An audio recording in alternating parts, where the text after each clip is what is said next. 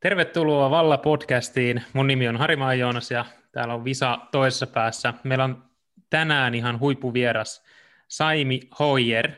Ja me tullaan puhumaan Saimin kanssa hiukan kauneudesta, inspiraatiosta ja ylipäätään niin kuin yrittäjän elämästä, mitä niin kuin, ja mistä Saimi kantaa kaivoonsa niin sanotusti inspiraatiota ja iloa.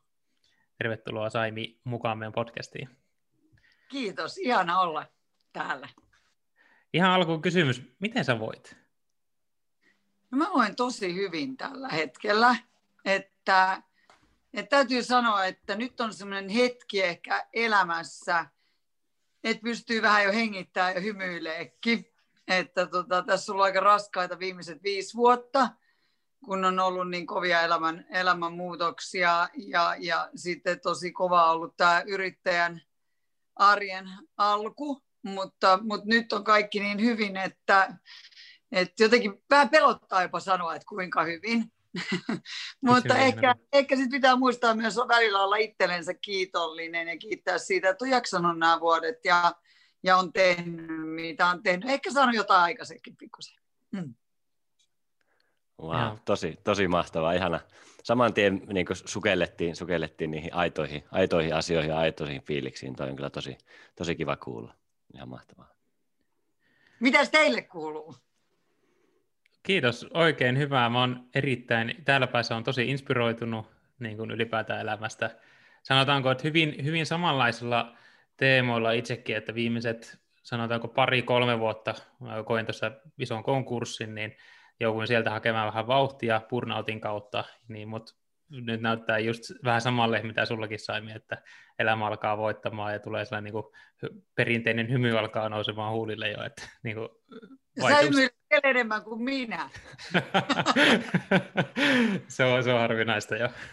Joo, mä oon kyllä välillä vähän ihmetellyt, ihmetellytkin, että mistä se, mistä se Joonaksen niin kuin hymy aina kumpuaa, että, että vaikka ei niin kuin olisi sinänsä mitään hätääkään, niin silti se aina vaan niin kuin jaksaa hymyillä, niin se on, se on niin kuin hieno, hieno niin kuin piirre ihmisessä.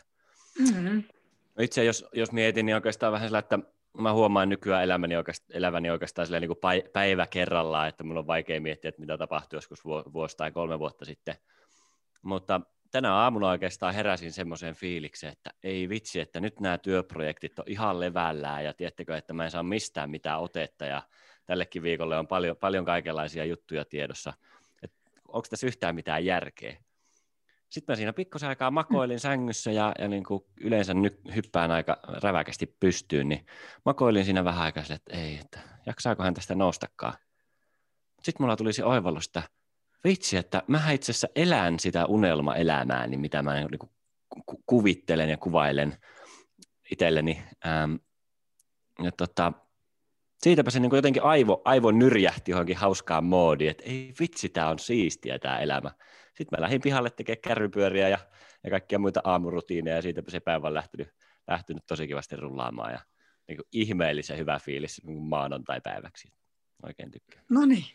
Mutta tota, kuulijalle, tai jos katsot tätä YouTuben puolelta, niin, niin mä haluaisin tietää vähän Saimi susta vähän niin kuin enemmänkin. Me ollaan yhden kerran me ollaan tavattu ö, matkalla Savonlinnasta Helsinkiin ja tota, autossa. autossa, silleen, että mä oon ollut etupenkillä, sä oot ollut takapenkillä, ja se kohtaaminen jäi silleen, niin kuin, muistat, että sä nukuit siinä automatkalla, niin, niin haluaisin vähän kuulla myös sunkin niin kuin tarinaa, niin kuin ta, mm. niin kuin vähän sitä taustaa, että mistä sä niin kuin ponnistat ja minkälainen ihminen ja kuka sinä olet. Niin, nykyisin on ihana sanoa, että mä oon punkaharjulainen, savonlinnalainen saimi. Ähm, Mä oon niin kasvanut ja käynyt kouluni Helsingissä. Ja sieltä mä oon niin kotoisin.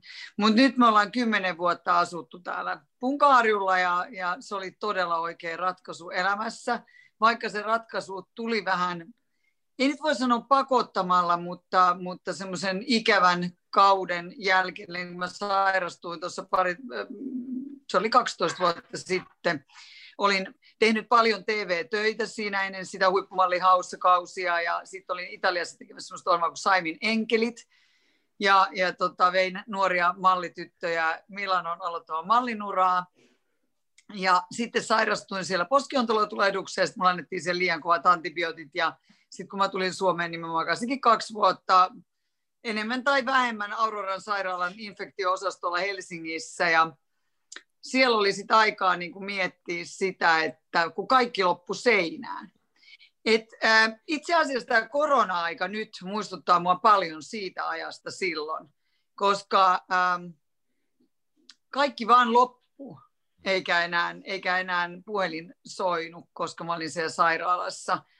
Ähm, sut korvataan nimittäin ensiksi päivissä, sitten tunneissa, loppujen lopuksi sekunneissa – kukaan meistä ei ole korvaamaton. Ja se ehkä tuntui kaikista urimmalta, että kaikki se työ, mitä oli mennessä elämässään tehnyt uransa eteen, niin se kaikki luisui niin kuin pois. Ja sitten mun ystävä tuli käymään siellä sairaalassa ja sanoi, että mahtavaa, että mieti kun sä pääset ulos täältä. No silloin ei ollut ollenkaan varmaa, että pääsenkö mä koskaan ulos sieltä. Jos pääsen, niin pystynkö enää normaali elämää elämään tai mitään. Mutta, mutta tota, niin, niin, niin, tämä Janne sanoi mulle, että, että Saimen, mahtavaa, että sulla on tyhjä pöytä aloittaa sit, kun sä täältä pääset. Et loistavat, mietit, että sä voit tehdä ihan mitä sä haluat. Ja mähän suutuin tuosta kommentista, koska mä sanoin, että Herra Jumala, ja ne on ne kaikki asiat, mitä mä oon elämässäni tehnyt, ne on niin kuin vaan pyyhitty. Ja nyt on tyhjä pöytä, mistä sitten aloittaa. Mutta näin jälkeenpäin ajateltuna se oli mahtavaa. Nyt mä oon se Jannelle sanonut, että se oli mahtavaa. Koska ehkä sen semmoisen muutoksen aika olikin silloin. Ja, ja sitten tosiaan ehti miettiä sitä, että mihin suuntaan lähteä. Mä uskon, että aika monella suomalaisella tällä hetkellä ympäri maailmaa ihmisillä on semmoisia ajatuksia, että, että nyt kun kaikki pysähtyy, tai melkein kaikki pysähtyy ainakin, niin että onko mä nyt oikeassa hommassa ja haluanko mä jatkaa tämän homman kanssa ja, ja, ja mitä mä haluan tulevaisuudelta ja, sitä samaa mä pohdin siellä sairaalassa, kun katoin koko ajan Pienitalo Preerialla sarjaa. Mä en oikein muista sieltä muuta kuin Ingalsin Lauran sieltä sairaalasta. Ja, ja tota, niin vihreän kaapin, sellaisia ei koskaan tule mun kotiin eikä hotellille. Ja, ja tota, sitten siellä Linnanmäen vuoristorata näkyy siitä ikkunasta. Mm, ja silloin kun vaunu kulki, niin oltiin lähellä kesää. Ja sitten mulla oli kaksi aivan pientä lasta mä ajattelin, että heidän takia mun on pakko päästä kuitenkin ulos täältä sairaalasta. Että et mä, he, he kaipaa mua ja he tulee tarvitsee ja, ja sitten se oli semmoinen yksi, kai mä se oli yksi iltapäivä, kun Kaspar, mun vanhempi poika, niin soitti sitten, pienempi oli niin pieni, että hyvä, että pystyi puhumaan Hector, niin Kaspar sanoi, että mamma, tänään me mennään Linnanmäen, että mä vilkutaan sulle sieltä vuoristoradasta. Niin se oli sitten semmoinen kommentti, että mä ajattelin, että nyt, jotain on tapahduttava, että mä selviin täältä tulos. Ja ne oli ehkä niitä vaikeimpia aikoja just, että lääkärit sanoivat, että ei ole oikein enää mitään tehtävissä.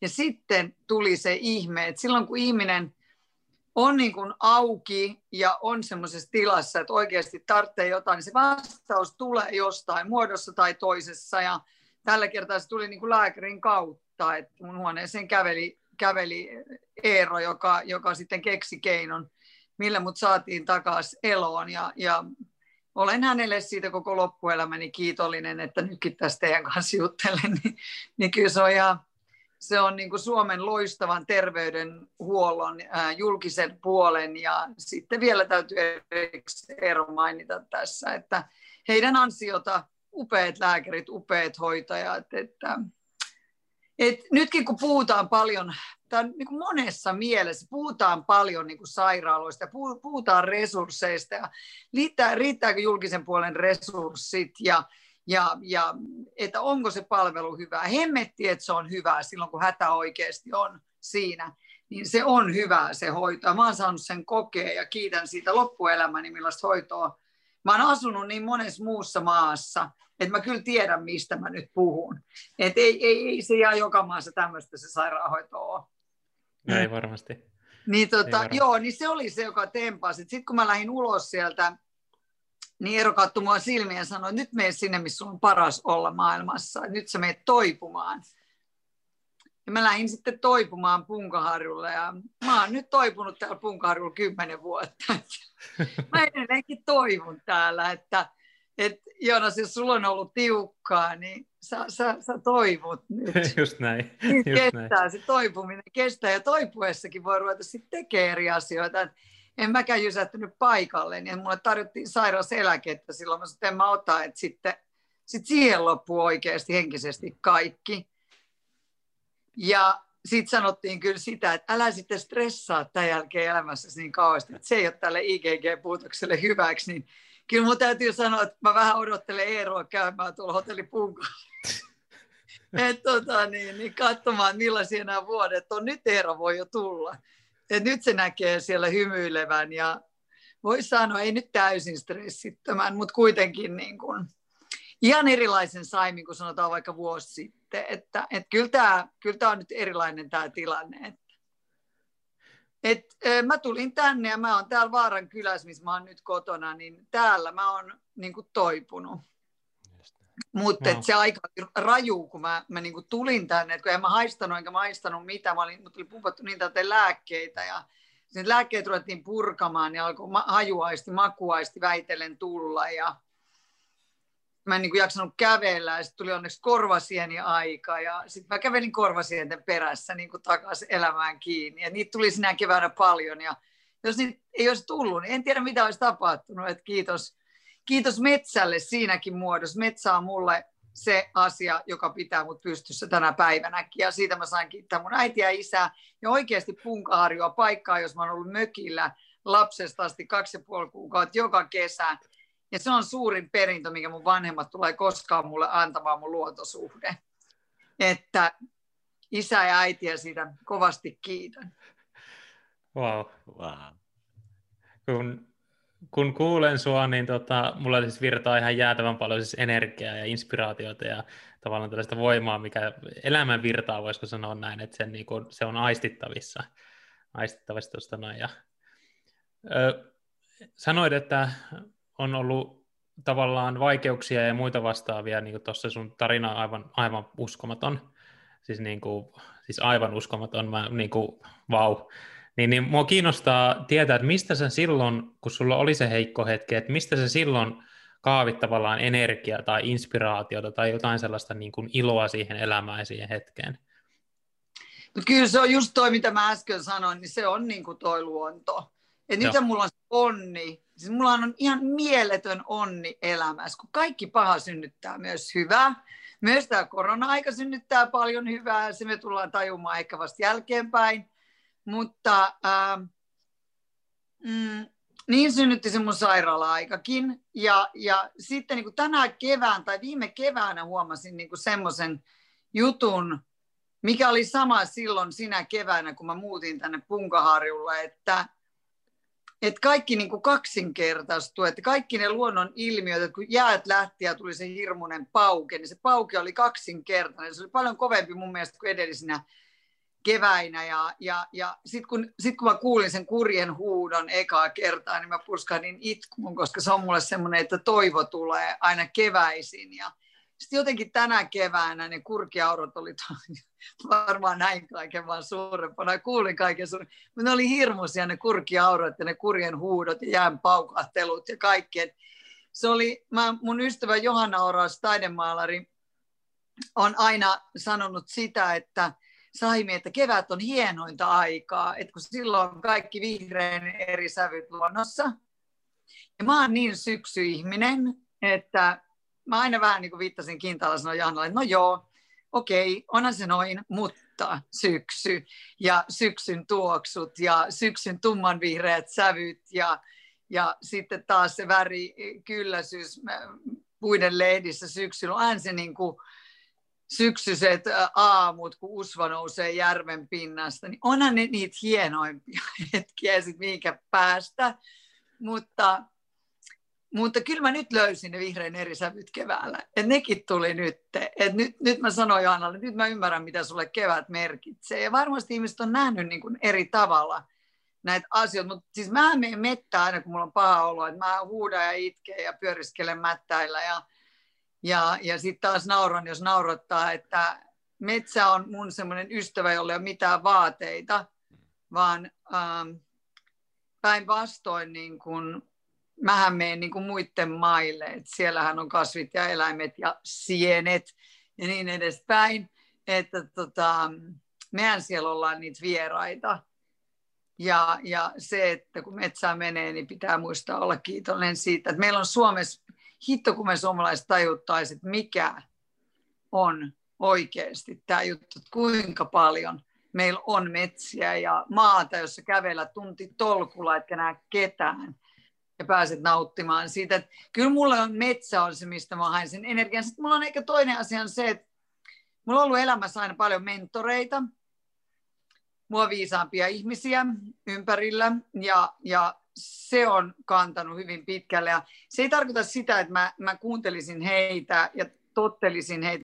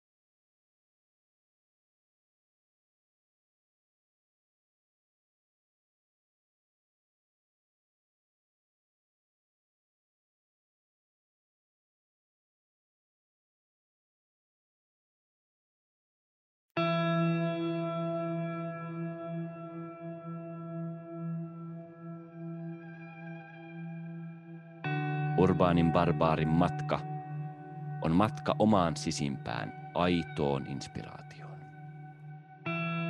Jatka matkaasi kohti sun sisäistä inspiraatiota.